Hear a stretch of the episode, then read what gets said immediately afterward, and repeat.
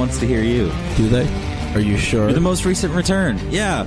Tell everyone, say hi. The music's playing. Eric's here with us. Hello. Eric is here with us. Zach is here with us. Yep, Yes.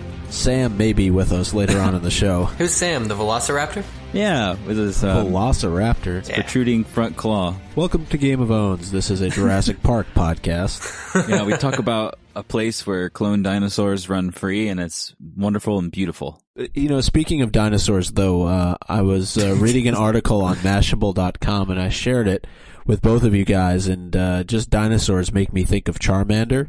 Yeah. And uh, we've made our fair share of Pokemon references on this podcast Yes. over the last several months. And I'd just like to point out this great article. It says basically that the original 151 Pokemon are really the best. And I think that's the point, Zach, that you were trying to make. I don't know if it was the last episode or two episodes ago when you were Mhm. talking about them. They all kind of run together. Yeah, it's it's but it's true though. The the original 151 are the best. Yeah. I would completely agree. Zapdos uh, being a very, very high number one above the rest. Look, I, I, I- think, you know, I, I also agree. And also there, I, I think I recall hearing at one point, there, there's actually a limit to the number of things the human brain can remember. I mean, if you, if you're treating Pokemon like friends, for instance, like you can actually only remember like a, a certain amount of names and it's close to maybe 100 or 200 or something like that. And so after a while, when there are now eight or 900 Pokemon to remember, um, I'm sorry, like my limit is 150. I'm sorry. Like I'm not going to memorize or commit to memory all this other shit. Plus the Pokemon just got dumb after a while. There was like a, a coat hanger. there was a coat hanger Pokemon. Like really, it's like stupid. Like Yeah. who, who needs that crap in your life? And if you look at that article, it actually has it, it's it's the top seven reasons why the original 151 Pokemon are the best, and and one of the seven reasons is exactly what you just said, Eric. It, it takes a look at a few of them uh, beyond 151, and, and and that section is essentially titled "What the hell are these things?" This just reminds me, uh, Christian showed me this picture, Hodor, and it was a photograph, I suppose that was photoshopped, um, by some people because it's certainly not real, but it is depicting Bran throwing a Pokeball and releasing him from it, and it's going like, Hodor, I choose you! Dude, Hodor would be a cool Pokemon. He would be like, you'd have to wake him up with a flute and he, Yeah, otherwise he's he'd like, Snorlax, basically. blocking paths. Yeah, yeah, totally, totally. bro. slow bro. yeah, that too. Slowbro was an was mighty serene from what I remember. Yeah, slow. See, the thing about Slowbro is he evolves from a very lazy slowpoke with his tail dipped into the water. Yeah, you know? dopey, dopey. Yeah, yeah. Which is which is not the same as as Hodor's evolution as we've seen from the last season of the show. Although Hodor does enjoy a good dip. He does, uh, along with many great people in the story on the show. We uh we're talking about Pokemon, but of course this is a, a Game of Thrones podcast, and uh we're on the front page of winterscoming.net right now, scrolling on some articles because guess what?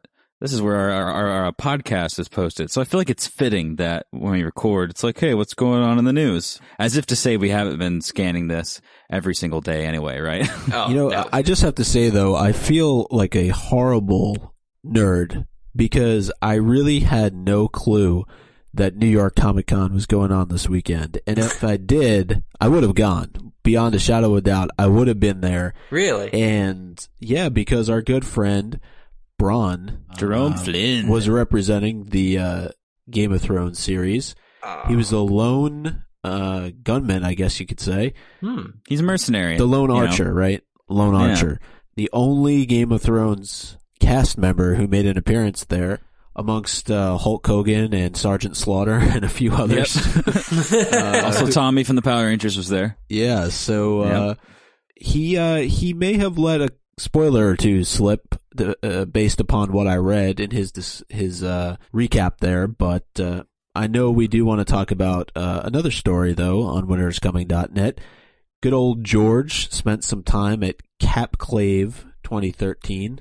That sounds like an STD type conference, but It sounds like a place everyone goes to, like trying different hats and to tell people about where they got theirs. Capclave. That would be cool. Where'd you get that one? oh, got it at Lids. Oh yeah, Get out of here, kid. I got I got mine at Capclave. do you still have your Notre Dame hat? Aaron? I have my Notre Dame hat. That's exactly what I. Every time I see lids or like I pass a lids, I think of the time that Emerson bought me a hat. At Lids just got its first mention on the show. Lids, ladies and gentlemen. Keep your Lids. stickers on, all right? They're gonna be worth something later. Yeah, but Cap Capclave totally totally believable as a uh, a good hat name, and uh, you know we know that Uncle George or Uncle Ray, um, you know wears his fair sh- share of hats. He does. He was in attendance, and what is tiled air quotes not a panel. He talked a lot about the upcoming season four, and I think he has splurged a few of the details here because uh, um, Sue makes a note on the article where our sources say that there's still a month left to go in, in shooting, and George is like, ah, there's like a week or so left. He's, you know, it's hard to keep up with that shit. Which I kind, it's kind of interesting because, you know, within this post article thing here, you guys can read it for yourself, obviously, but um, George goes to say something like, and he's clarifying this because there are a lot of changes moving forward. You know, we have characters that were either killed or are being completely written out of the show that are probably going to have some kind of a place in the sixth and seventh book that he's set to release. So he makes it clear to say, you know, once again, this is Dave and Dan's project and this is my project. So let's not get it twisted. Yeah, I mean I think that that's pretty important for him to say too that um, he views the books as his, but the show is Dan and Dave's. You know, it's pretty important to to see how he views it because people are wondering, well. If you had any regrets about your writing or anything you would change, are you now going to Dave and Dan and saying, look, guys, you should specifically change this? Um, or are you just letting them adapt any way they want to? And, and that seems to be more more closer to the case. Yeah, uh, I think it goes back to the fact that they know what's going to happen. They know the end game, right? Brian, when he was on the show uh, during season three, talked a lot about that. That they have that foresight to what's going to happen at the end of these books. So really, how they get there is up to them. That's what Dan uh, and Dave are being entrusted with here, right? Mm-hmm. Yeah, I think that's important to remember too, because as long as everyone is clear on that front, I really don't think that too many mistakes can be made throughout. You know, some things are going to piss off loyalists, and that happens. And obviously, us being those loyalists because we produce a over 150 strong show about such lore. Um, you know, we you have to. It has to be understood that some things are changed. So I think that overall, in general, people are um because I know season four is going to borrow a lot from even the latter books beyond Storm of Swords. So I think that people will be pleased, honestly. Yeah, and uh, obviously we don't want to give away too much here as to what George said because they do contain some spoilerish material. So if you want to, you can certainly head over to winterscoming.net and look at some of the things that uh, he had to say. And just one other thing, uh, based off of uh, George's appearance at Capclave 2013, he did mm-hmm. say that he doesn't plan to write any prequels, but that we're going to learn more about Robert's rebellion in upcoming books. So yes, I'm looking forward to that. I know that's cool. Robert's rebellion. Why are they? Why are? Why? Why will they have any time to focus on that? What's done is done. Don't they have to throw off the White Walkers? Come on. What is dead may never die, though. oh, what is dead may never? That's the thing. Is like this gives me this notion that there was much more to Robert's rebellion than meets the eye. Like eh, like Abraham Lincoln, vampire hunter. Like he was the president of the U.S., but he also secretly went after vampires and zombies and stuff. Robert's rebellion, I thought, was just about throwing over a corrupt king, and it succeeded. Well, I'm sure it is, but more details. I mean, are, are you going to complain? Because I know I'm not going to complain. Young Ned and Robert with the Warhammer. It sounds pretty cool. Ah, yeah. Yeah, you're right. I mean, it's right. going to be in flashback form anyway, or of some sort. It's just going to be an exposition. One other thing that uh, he did note is that if he had to do it all over again, he may in fact have changed up some of his point of view characters, possibly to include Robb, who never gets. Uh, a point of view chapter in the series before the uh, the Red Wedding claims him. But uh, somebody who I have hundred percent confidence that he would never change point of view on is Arya. Yes, and in fact, Arya is you see rocking. what I did there? That was very good. well, and in fact, Arya is actually rocking this book. She's already on. This is her eighth eighth point of view Ocho. chapter. Eight in under 40 chapters, which means one in five chapters, ladies and gentlemen, in this book goes to Arya. She's inside of the fortified fortress of Harrenhal in all of its melted glory. All the while, Tywin Lannister's host gathers its strength until this chapter where they shall march away. It's funny that you say, um, you know, melty goodness because that makes me think like it's chocolate. Like melt, melt in your mouth not in your hands kind of castle Yeah. that Harrenhal is. It's it's it's still interesting. St- you know, stuff is still happening on the wall. We know she was on the run for a little while, then ended up at, at in Harrenhal, but she's got a developing story. And and look, this chapter is not all that complex. Um, but something happens that is you know fairly important, and of course it warranted you know being told in the story. So what can we do but to to just jump along and and, and go along for the ride? Uh, hopefully avoiding Tywin Lannister's men, who are of course prepping for their battle. I wanted to just take this opportunity to ask you guys though, because it is so much different from the show. What is it like for you going through and reading these chapters for the first time, seeing the differences, noting that there is no interaction between Arya and Tywin, and knowing what you saw uh, last season, or should I say season two? You know, is it, is it weird that I just keep expecting it to happen? Like I'm not I'm not anxious for it. I'm just I'm assuming it's still coming. You know, I'm just like, oh, she's still in the phase where because in the show she, you know, this scene uh regarding Weese or you know her and Jaqen is still a part of the show. Um, in addition to the the Tywin scenes that are happening.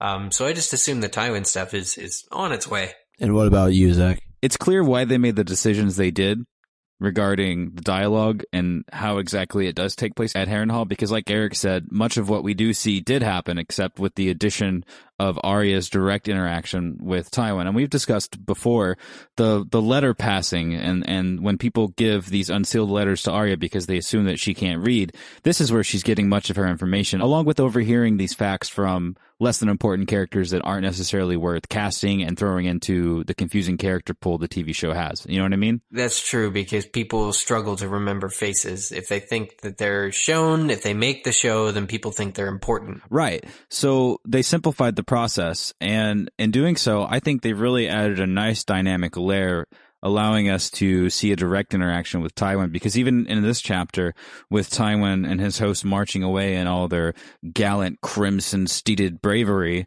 you know, we don't get to have that direct dialogue with him yet, which I see George using that as you know, this is the second book, but we still haven't had really a nice face to face with this guy completely yet. Like, Mhm. not a really deep one. We had Tyrion's interaction before, but not into this point of the war. You know, so we don't really get to know what he's thinking like we do in the show. Yeah, he's still he's still a stranger, you know, and he's a stranger to Arya, and, and, and he's really just kind of in the books. He you can only see him as the enemy, right? The enemy of Arya and the enemy of the Starks, and only you know after she comes to a particular uh, realization later in this chapter does she even decide that or realize that she can act on his being there because ultimately he is affecting the fate of or what will be the fate of her brother. I see the twist. I know I said it was a dynamic change, and I hate to, to take away from George's story here because that's not the case at all. But in the book, just going by my notes here and seeing how I, I bulleted certain interactions in this chapter together as I was reading, I see the complexity he's taken to reintroducing characters that were important earlier in the book, like when, when Rorg came around, and, and the constant um, referral to Jaqen. And then we got mention of Hot Pie, and then we also got to see a shirtless Gendry. I mean, what I'm saying is there's layers that he's written inside of this book that are only attainable through such a, a heavy written piece of work. This couldn't have been done in the TV show. It couldn't have shown this complexity in these layers necessarily with the pacing of something that would keep even the most casual viewer's attention. So there's a push and pull and there's a good and bad Mhm. to it. You know what I mean? Yeah, I mean, Gen- Gendry Gendry brings up this very minor moment in this chapter. He brings up, you know, from the previous chapter, uh, and by previous, I mean, of course, it happened probably the beginning of this book, where they're getting attacked and Arya shouts for Winterfell or whatever. He brings that up, but like, even if that were to have made it on the show, people wouldn't remember because there's so much that they're cramming into these episodes. Even though the episodes don't feel super fast or super crammed, it's just such a minor moment. And the fact that it plays out here in the books, like that's fine. It fits there. You know, in the show, it, it, it couldn't have. I feel like our listeners and those sorts of people would remember, but to the other, you know, there's 15 million viewers, let's say. I mean, uh, that's something I agree that they probably wouldn't necessarily be able to connect, and so the punchline would not be as as good as it was here in the book. You know, Well, Gendry and I are on the same page because I think I actually brought that up uh, when we read that chapter, like, what the hell is she thinking? Yeah, you did. saying that. Yep. She's going to end up getting herself killed, and she kind of blows it off in this chapter, Right. saying, "Well, people were shouting tons of things. Hot Pie was screaming hot pie." He said his name. Uh, For I should have just. He's like. Then she. go- Well, maybe I should have given Jaqen his name. And I was like, yeah. oh my she double. gosh, yes, she That's evil. considered right. killing Hot Pie, but She who's going to get her? You I know mean, what? it was if it's next name day, he's going to bake her the most scrumptious cake, and she's going to feel really bad that she ever suggested it to herself in her inner monologue that she might want to kill him because he's going to bake her something very nice for her birthday. Well, he's kind of a self-serving shit snack, so I get it. You know, like what? I like that. That's a good nickname. I understand. I understand uh, her her perspective in this because I mean, ultimately, what we've seen in the show, I'm not sure how it plays out in the book, but Hot Pie ends up choosing his comfort over, you know, helping his friends out, which they're young, blah blah blah. It happens. You know, I, I thought the the punchline in this chapter. Gendry's cover was so brilliant. He was like, "No, no, no! I told that's cool. I covered. I told Hot Pie you were just yelling go to hell at everyone." and Arya was like, I wouldn't do that. What's such a shit thing to yell? That's stupid. it's like, It's a bad battle shout, Gendry. If you're gonna make up a story for me, make yeah, it a yeah, little yeah, better, yeah. please. Gendry, uh, you know, use your imagination, man. Really? Go to hell? Rhymes with Winterfell? Well, what else rhymes with Winterfell? Come on, let's be honest. We got a tweet actually. I think Larry the Wombat tweeted us a tweet, uh, an own. I was gonna save it till the end of the show, but it's so fitting. He says, uh, Gendry telling Hot Pie Arya yelled, "Go to hell, not Winterfell." Like middle school, under your breath, eat shit, and the teacher goes, "What?" And you go, "Oh, clean hit." Never done that. Yeah, I don't think I've ever done that one either. Oh gosh. It's complete. It works though. I, I'm gonna use It that. must. Yeah, I think it. I think it does work. Well, Zach, you mentioned too the letters that Arya is reading. How is that for a 13th Yeah. century security measure? you, you, you can Well, she you can't can read. entrust someone to carry your letters because they they can't read. you know, they just they're not going to read them. Nobody can read. It's it's all uneducated uh, filth uh, delivering your letters. So But she could play that to her advantage, and she notes it. And it, it's even brought up the fact that she could potentially escape if she wanted to. So many of these people have no idea what these letters say, and if she could just get it in the hands of the right person and say, "Hey, I actually need to go out into the field and deliver this," she could be gone. Micah, would you say that the power that she has right now is comparable to being uh, Tywin Lannister's, you know, serving boy? Knowledge is power. Yeah, I, School I, I, th- I think a lot of what she learns isn't necessarily useful. A lot of the things that she's reading from Weese is is just it's not that relevant. I think it's more relevant the things that she hears as she's kind of mousing around to different parts of the castle. Like she hears a lot about Robb in this particular chapter. Um, but there was another thing I wanted to go back to, and it was when she thought about killing Hot Pie. It, it just no, it shows her mindset in this chapter because even with the first person that she had killed, and then in this chapter she says Weese's name, and, and let's face it, if we were getting treated the way she was getting treated, we'd probably say his name Mm. too. Yep. But she has that moment of realization when it just hits her, Tywin. Like, why am I not saying his name? Why did I miss the opportunity? I should be doing this for the greater good Mhm. And taking out the guy who is leading the charge against my brother. Instead, I'm sitting here having these petty little squabbles settled that I've been having with these men who have been treating me like crap. But at the end of the day, these are all insignificant players in the game. Tywin would have been, you know, taking out the kingpin, Look, this so is to speak. this is a common tale in all tales that involve three wishes. when by the Mhm. time by the time you by the time you get to and she's also very young. Just so Kazam. it's yeah, yeah, by the time you get to your third wish, it's like, oh snap, I've wasted the first Damn two. it. Like you've only got one left. There's this impetus, there's this push to make it count, you know, and, and of course, you know, you get these, th- this thought pattern that, oh, I should have been smarter with the first two, but it's too late. And assuming that Jaqen would have killed Tywin, say that she did, you know, name Tywin first. Uh, and I mean, that would have just erupted into chaos. Nobody's saying that Jaqen or Arya would have even been in the same place together after that. Um, depending on, you know, the ripple effect of, of Tywin. I understand, you know, she wanted to start small or whatever and, and just kind of said what came to mind. And is, but she's still doing that. She hasn't smartened up essentially until, until now. And we worry that it's too late. She worries that it's too late. But really, I mean, she's getting all these reports about Robb, and Tywin's the one who's going out to, you know, to go and, and try and slaughter him. So it, it does really make sense that she should have said Tywin's name. Um, and I mean, I don't think Jaqen cares. I think, you know, a soul is a soul and he would have done it. I'm glad that George addressed it though, because we've been kind of having our own go at her throughout these chapters because she hasn't been naming the mountain or Tywin. It's true. And it's good that he addressed it because so many stories leave things like this without being addressed that, you know, like as if to say, like in a scary movie, like, you know, maybe say later in the story that Uh, it sucks that Bobby died because we shouldn't have went into the house. Like maybe later when you're talking to everyone, don't say that you had a choice earlier. Like tell everyone, be honest. And that kind of happened here. Like George was saying, okay, well, Arya understands that she made kind of a shitty choice, but you know, she's a kid. Yeah, but again, it goes back to the way that she's been treated, right? We at one point in this chapter, grabs her by the throat, slaps her, and throws her on the ground. I mean, he kind of had it coming to him, didn't he? Well, yeah, but there are so many of those unsavory older male characters in this book. And, and, and the, and the good thing, I guess, is that I don't really get tired of reading about them. You know, I, I it's, it's, th- they're just, but they are a dime a dozen. They, they are so, there are so many of them. And it just seems, it it is a waste of a wish, essentially, to, to cause, uh, you know, to, to, to, to spend it, spend a breath on this guy.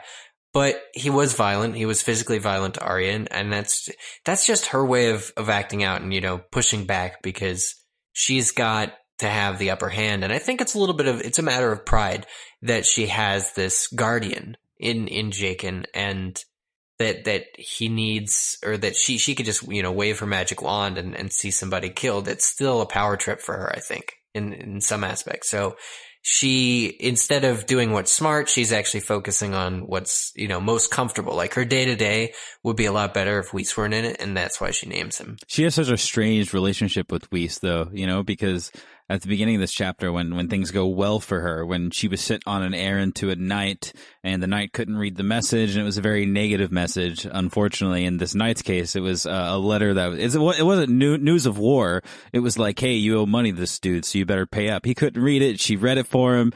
He tried to attack her. She stole some expensive shit from his saddle and then ultimately beat him in a foot race because he was wearing a bunch of mail, brings the prize back to Weese and Weese is pumped. You know, like this is a moment where this terrible guy, like, I, I feel like it's almost a Stockholmish syndrome kind of thing where she's like, oh, but he's going to give me food later. And she even questions, like, maybe I shouldn't have given his name. But then she's like, hell no, he's an asshole. He gave it to the girl that he's been sleeping with. Uh, it's, it says a lot about this guy and about what she's seeing and how being locked in here is weighing on her.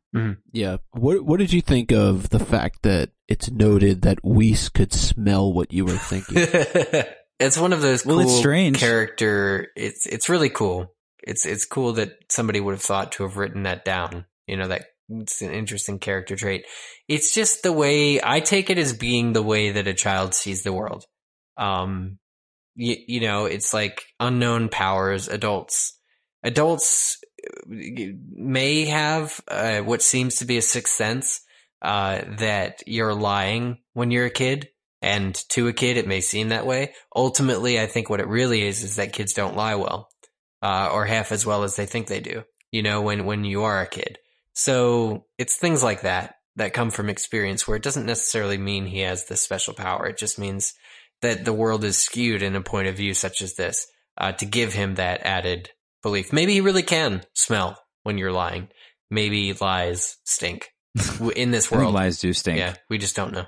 In a way, it's strange though because I feel like Weese, out of all the people he interacts with on a daily basis, and and surely he's as horrible to many other people, and almost even more horrible because he does th- he does trust her with official business. You know, he sends her out with this official stamp to get a longsword, and that's when she realizes, you know, this official stamp that I have will pretty much get me access to anything because no one can read, so I can scrawl pretty much anything down. I could go to the stable boy, I could tell him this is official business. I could probably even take the sword and the horse through the gate if I'm lucky because the guards there are probably just as dumb. Mm-hmm. but Weese catches up with her and scolds her for taking too long.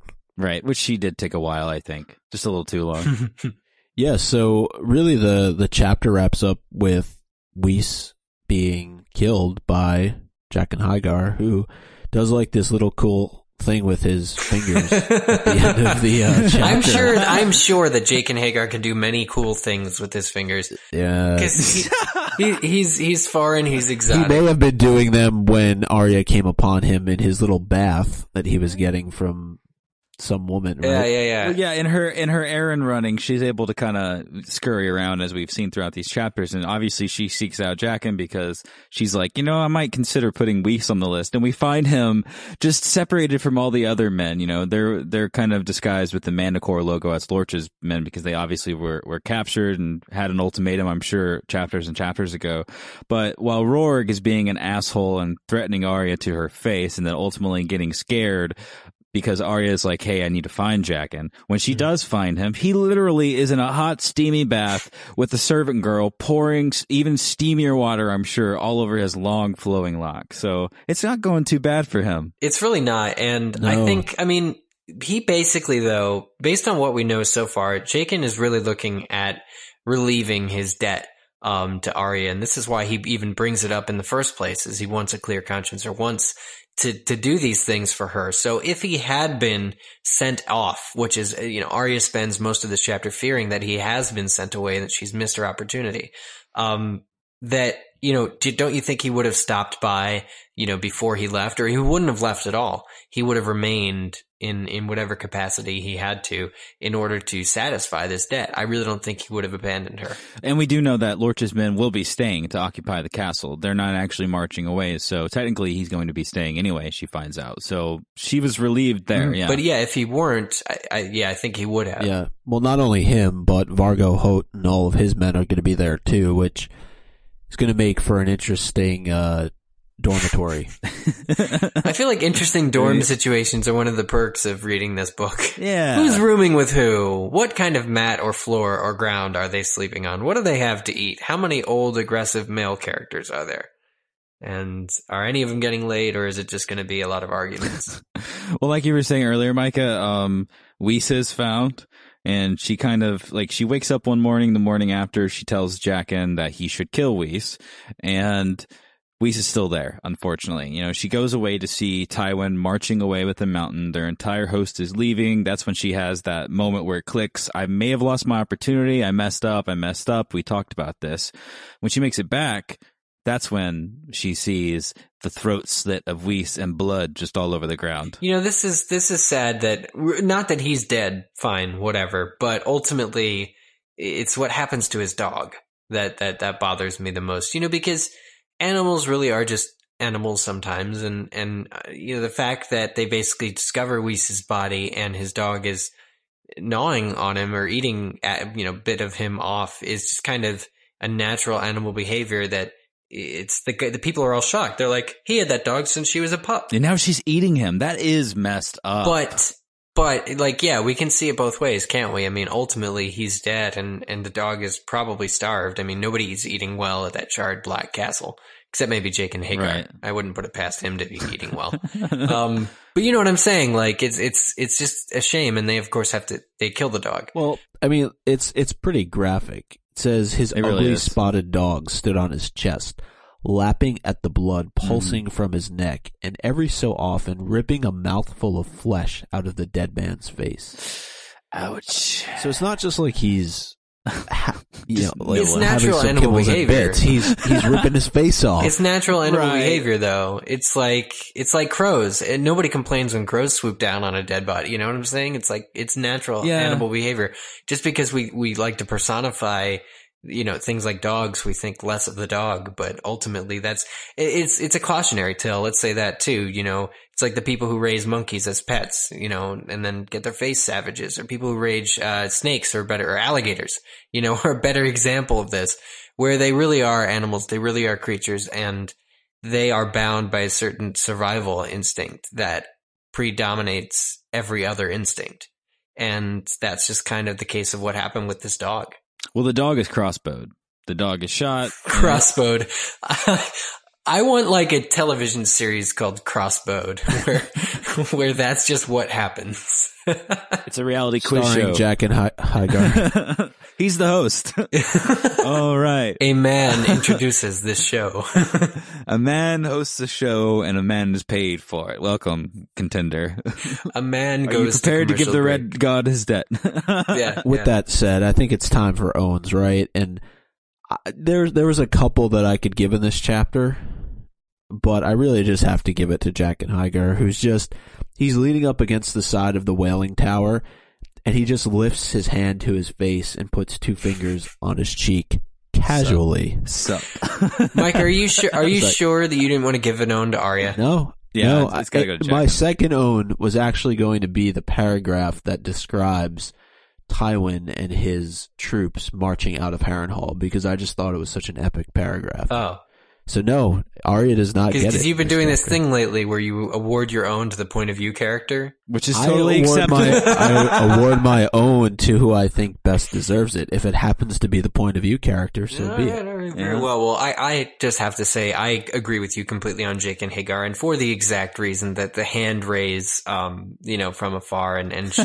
she knows she knows what she's done essentially, and she's wasted her wishes, and and that's just that's just the, lo- the long and short of it. Um, she's got to get herself together and make a reasonable, rational, effective third choice. Of course, those who've seen the series know it may not actually end up being what she thinks it may be, but we'll just have to see, you know, how it plays out in the books. I'm sure it'll be a little different. So Well, I might have to go with the trend wagon here, jump on top of it, ride it. It's a radio flyer. It's flying through the sky from the top of a barn. I hope it doesn't crash because Jaqen H'ghar gets my own. And it's not because of the finger thing, although that was incredibly suave and a little modern. I A little modern. Jack, Jack in some mind of someone else.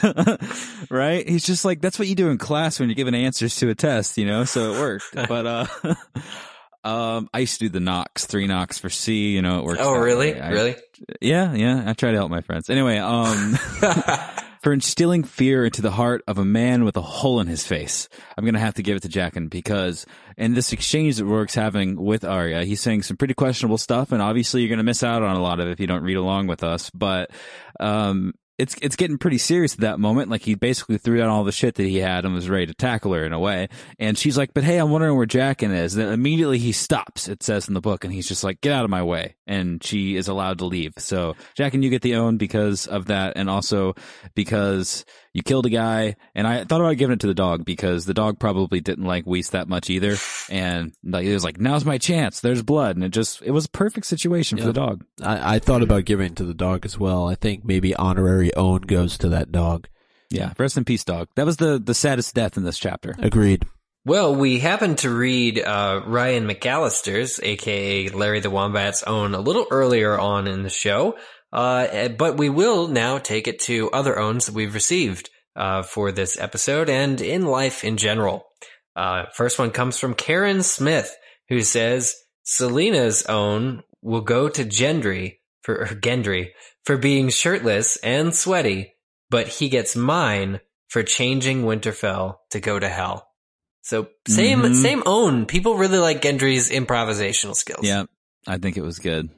Another tweet here from an E Harvey at Harvey Horses. Good name. I like that alliteration. And it says, no more WGOO. Oh, come on, Harvey. You know that we wouldn't tell you the answer to that. That's a secret. I'm so glad that now. WGOO has made such an impression on people. They're asking about it. All right. The Flying Wolf reveals none of his secrets. I will act as his liaison. Ooh. And at this time, we're not accepting questions. No comment. No comment. happen. And we also got a tweet here from Amy Christina who says, past a quote camel dairy farm end quote on a drive through SoCal today. Do I smell a new partnership? Game of Owns? Mm? No comment. We're not allowed to comment on anything until the contracts have been finalized. Yeah, we're under an NDA. And also, that's a secret CIA base, if you didn't know. Think yes, about it. there are no camel dairy farms in SoCal. They're all fronts for methamphetamine. That's where Heisenberg lives.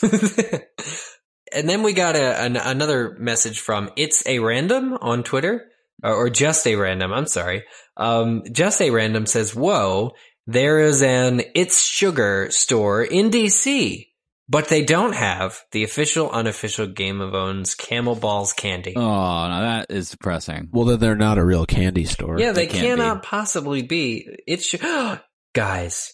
It's sugar is following us on on Twitter. We we talked about that on the on uh, 150. Remember? I forgot. Okay. God, Eric just got really excited. you got memory like a camel. A I candy. hey, a camel By the way- forgets. Or a camel's uh, best friend, does. the elephant, never forgets. Uh, I've I've found a a number of bars that serve take the black stout here in New York. And how's it been? Have you been? Uh, I have not. I, I'm going to patronizing plan them? to go. No, I'm going to plan to go this week.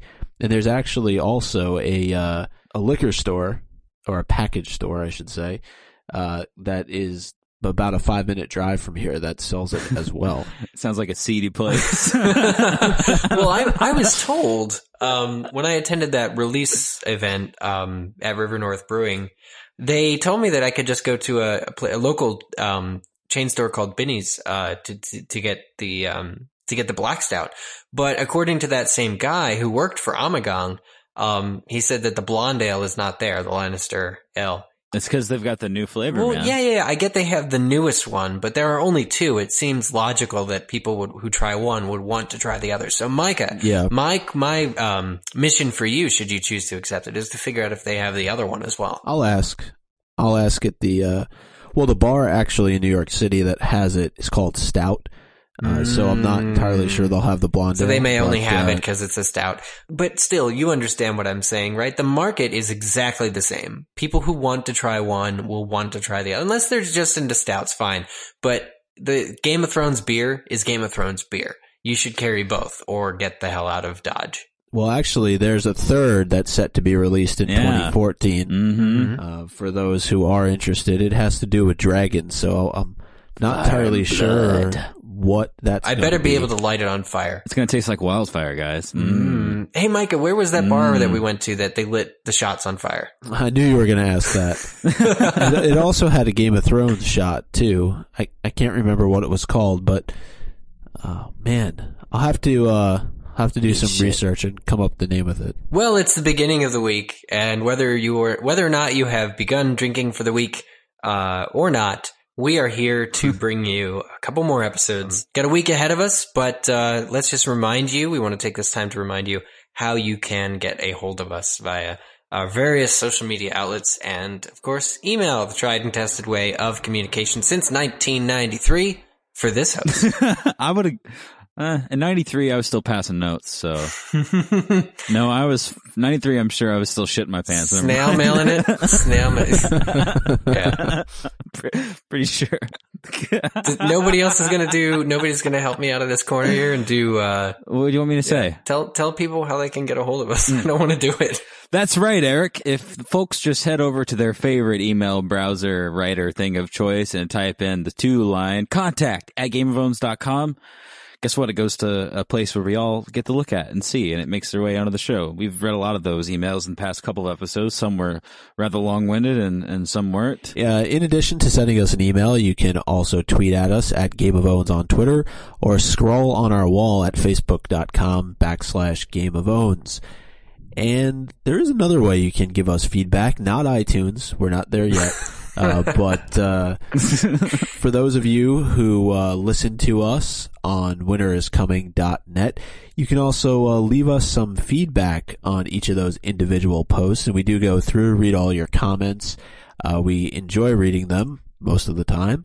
And uh, s- some people even uh, like to leave us poems. Isn't that right, Zach? It's true. I, I, say poem in a sense of it's more of a brilliant song lyric constructed by loyal listener Sunspear. And these con- this comment section on Winners Coming on is really fun because it allows us to kind of have an informal way to talk back to you guys. I know there's some uh, funny exchanges I had uh, last week about Canadian treats that we'll probably read later on in the week when we have some more time. But I wanted to read this from Sunspear because it's pretty funny. Um, this is in response to our question, uh, what the hell Hodor was doing.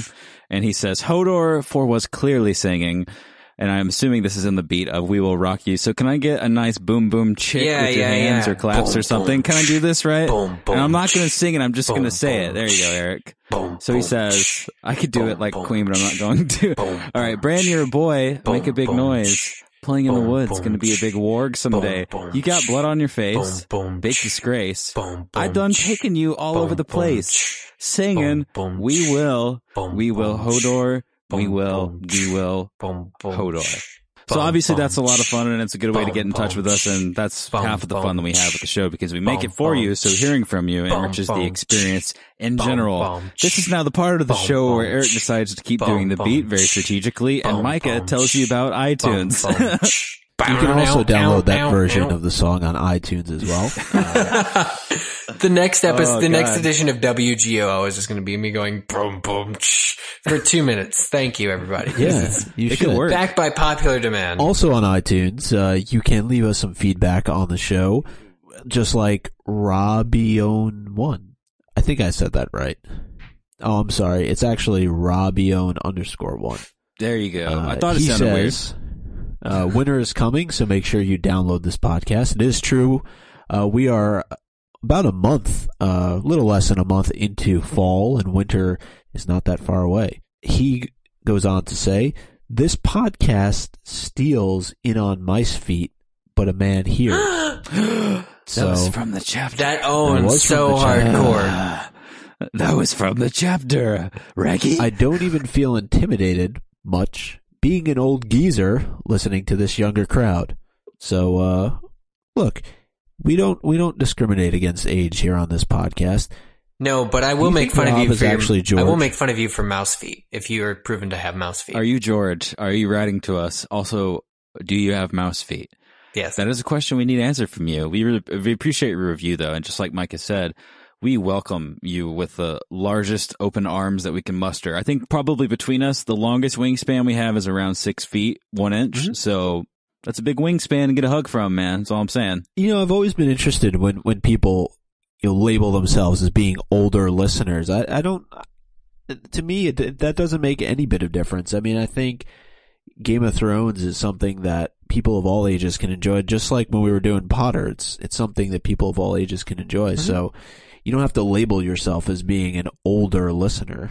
Listening to us young, But, but but the benefit and- for me is it always makes me feel better about myself. Like that's that that adults are taking me seriously, right? Because I always feel like the the child. you're you're an adult though. You're an adult. I adult. know, I know, I know, but I haven't I haven't made that mental transition yet. Where it's like technically yes, I could have had a kid eight years ago, uh, and uh, after I graduated high school. But you know, it's, it's still it's I'm not there yet. So when when an older listener writes in, I feel I feel I still feel better about myself. Well, uh, thank you, Rob. And uh, as Rob did for us, remember that nothing less than five stars is acceptable here in the month of October. Uh, speaking of transitions, to borrow from what Eric said earlier, as you hear the beautiful sounds of the Game of Owns orchestra playing in your ears, we leave you with a very small teaser of something beyond this winter and in the long summer. Uh, that was actually very well done, Zach. I, you, you're you're good. You're very good.